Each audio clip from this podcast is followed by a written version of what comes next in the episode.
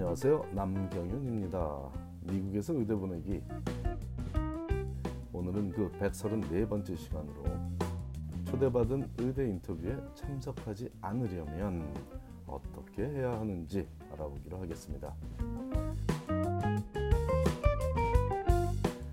그렇게 기다리던 의대 인터뷰 초대도 특정 상황에서는 불필요하고 귀찮은 일로 전락할 수 있으며 이런 환상적인 일이 어떻게 발생하는지에 대해 알아보고 또한 감사하게도 실제로 이런 일이 벌어진다면 어떻게 조치를 취하는 것이 최선인지에 대해 알아보기로 하겠습니다. 올해도 의대 입시가 시기적으로 절정에 달하는 추수 감사절 즈음이 되면 제대로 준비한 학생이라면 최소 한 군데의 의대로부터 합격 통지를 받았을 것이고 혹은 뭐 여러 군데의 의대로부터 합격 통지를 받았을 것이고 이런 현상은 매년 10월 10월부터 특정 학생들에게 벌어지고 있습니다. 10월 15일이라고 특정적인 날짜를 언급할 수 있는 이유는 AAMC라고도 하고 AMC라고도 하는 Association of American Medical Colleges 즉 미국 의대 연합회의 자체 규정으로 어떤 의대도 10월 15일 이전에는 해당 사이클의 합격자 발표를 할 수 없게 되어 있기 때문이죠. 즉 예를 들어 8월 중순에 인터뷰를 거친 학생 중에 너무 매력적인 학생이라 해당 의대에서 합격을 통보하며 진학을 권하고 싶더라도 10월 15일에나 합격 통보를 할 수 있지 그 이전에는 즉 10월 14일까지는 규정상 절대로 합격 통보를 할 수 없다는 의미입니다. 물론 예외적으로 얼리 디시전 제도를 통해 지원한 학생들은 9월 초에 혹은 빠른 학교는 8월 말에 합격, 통보, 합격 통보를 받지만 이러한 얼리 디시전을 제외한 레귤러 어플리케이션에서는 일반적 입시에서는 10월 15일이 기쁜 소식을 들을 수 있는 첫날이고 올해도 그 규정은 충실히 지켜졌습니다. 아마 작년 이맘때쯤 10월 15일이 일요일이었음에도 불구하고 템플 의대가 합격 통보를 학생들에게 보낸 점을 두고 월요일이 시, 월요일인 10월 16일에 합격자 발표를 한 타 의대들에 비해 템플 의대가 얼마나 학생들을 위하는 문화를 갖고 있는지에 대해 제가 설명한 일이 있음을 기억하는 청취자분들도 계시겠지만 그리 친절하지 않은 미국 의대들이지만 합격생들에게는 매우 친절합니다.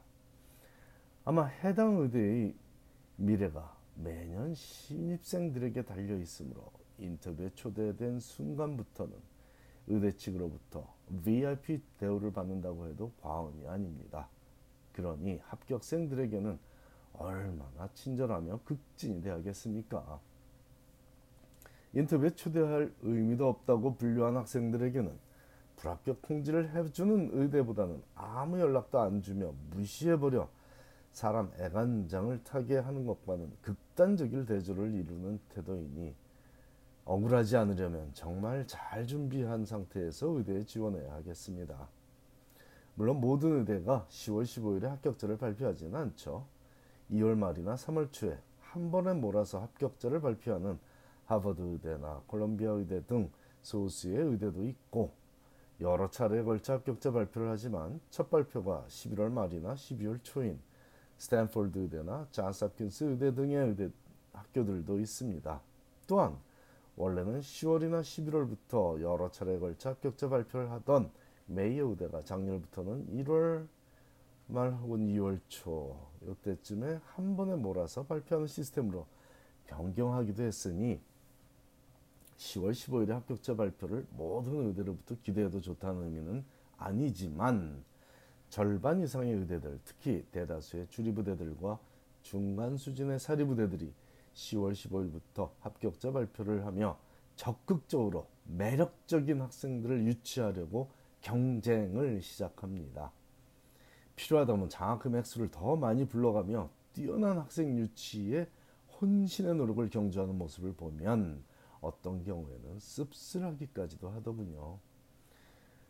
누구는 한 군데 의대에 인터뷰조차 못 가보는데 누구는 여러 의대로부터 돈 더 줄 테니 우리 학교 오라는 러브콜을 받으니 말입니다.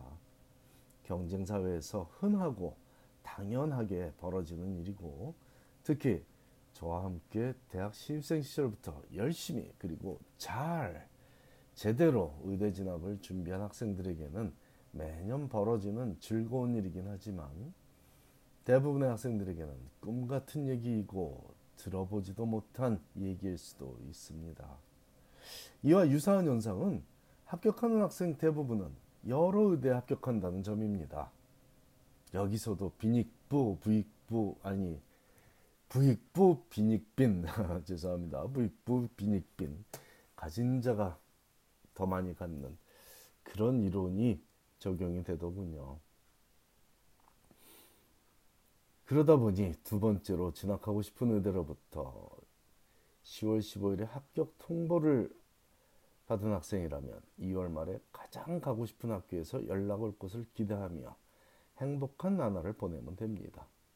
아울러 혹시 몰라서 지원했고 인터뷰 초대를 받았으나 합격해도 진학하고 싶은 마음이 크지 않은 의대에는 정중하게 인터뷰에 참석하지 않겠다는 연락을 하거나 이미 합격했다면 진학하지 않겠다는 연락을 취해야 할 수도 있는 것입니다. 이를 withdrawal이라 부르며 인터뷰 초대에 응하겠다고 이전에 밝힌 입장을 철회하는 것이죠. 합격을 통보받은 상태에서나 혹은 더 나아가 일단 합격한 모든 의대에 진학하겠다고 1차적으로 통보했으나 추후에 진학 의사를 철회하는 경우도 있을 수 있으니 참고해야겠습니다. 위의 예에서 10월 15일에 합격한 주리부대의 진학 의사를 밝혔으나 내년 3월 1일에 만일 하버드 의대에서 합격했으니 오겠냐고 묻는 경우에 가겠다고 진학 의사를 밝힌 학생이라면 10월 15일에 합격한 주리부대에는 진학 의사 철회를 알려줘야만 하는 것입니다. 이 철회 과정을 정중하게 처리하라는 것은 성숙한 인간미를 보이는 지극히 기본적인 삶의 자세 외에도 출신 대학의 후배들에게 해를 끼치지 않으려는 노력의 일환이기도 합니다. 의대 입시에도 데이터를 활용한 예측 가능한 시나리오가 시뮬레이션이 적용되고 있으며 특정 대학 출신의 학생들에게서 유사한 성향을 발견한다면 그것이 긍정적이거나 부정적으로 그 후배들에게 영향을 미칠 수 있습니다.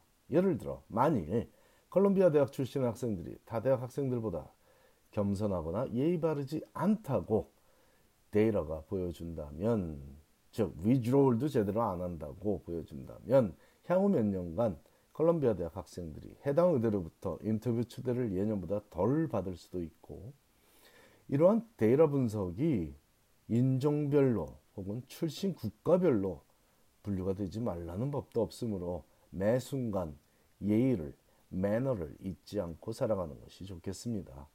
서로 그렇지 않더라도 그렇게 데이터를 분석하지 않더라도 한때는 해당 의대에만 합격한다면 만일 그곳에만 합격한다면 그곳에 진학하겠다는 마음이 있었으므로 해당 의대에 지원했을 터인데 이미 다른 의대에 합격했다고 자만감에 빠져 인터뷰 초대에 응한 의대에 철회 통보조차 하지 않고 참, 참석도 하지 않는 그러한 인성을 갖춘 학생이라면 어떻게 해서라도 합격을 취소시켜야 본인에게도 그리고 인류에게도 득이 되겠습니다.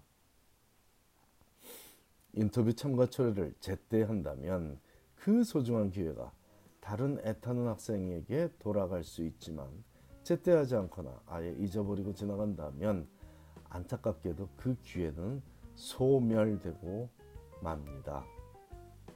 남을 배려하는 마음가짐이 없는 학생이 의대에 진학하는 일이 결코 쉽지는 않겠지만 만일 어떠한 오류로 인해 의대에 진학한다면 그 학생 스스로에게는 평생 족쇄가 될 것이고 사회에는 해가 될 것이기 때문입니다.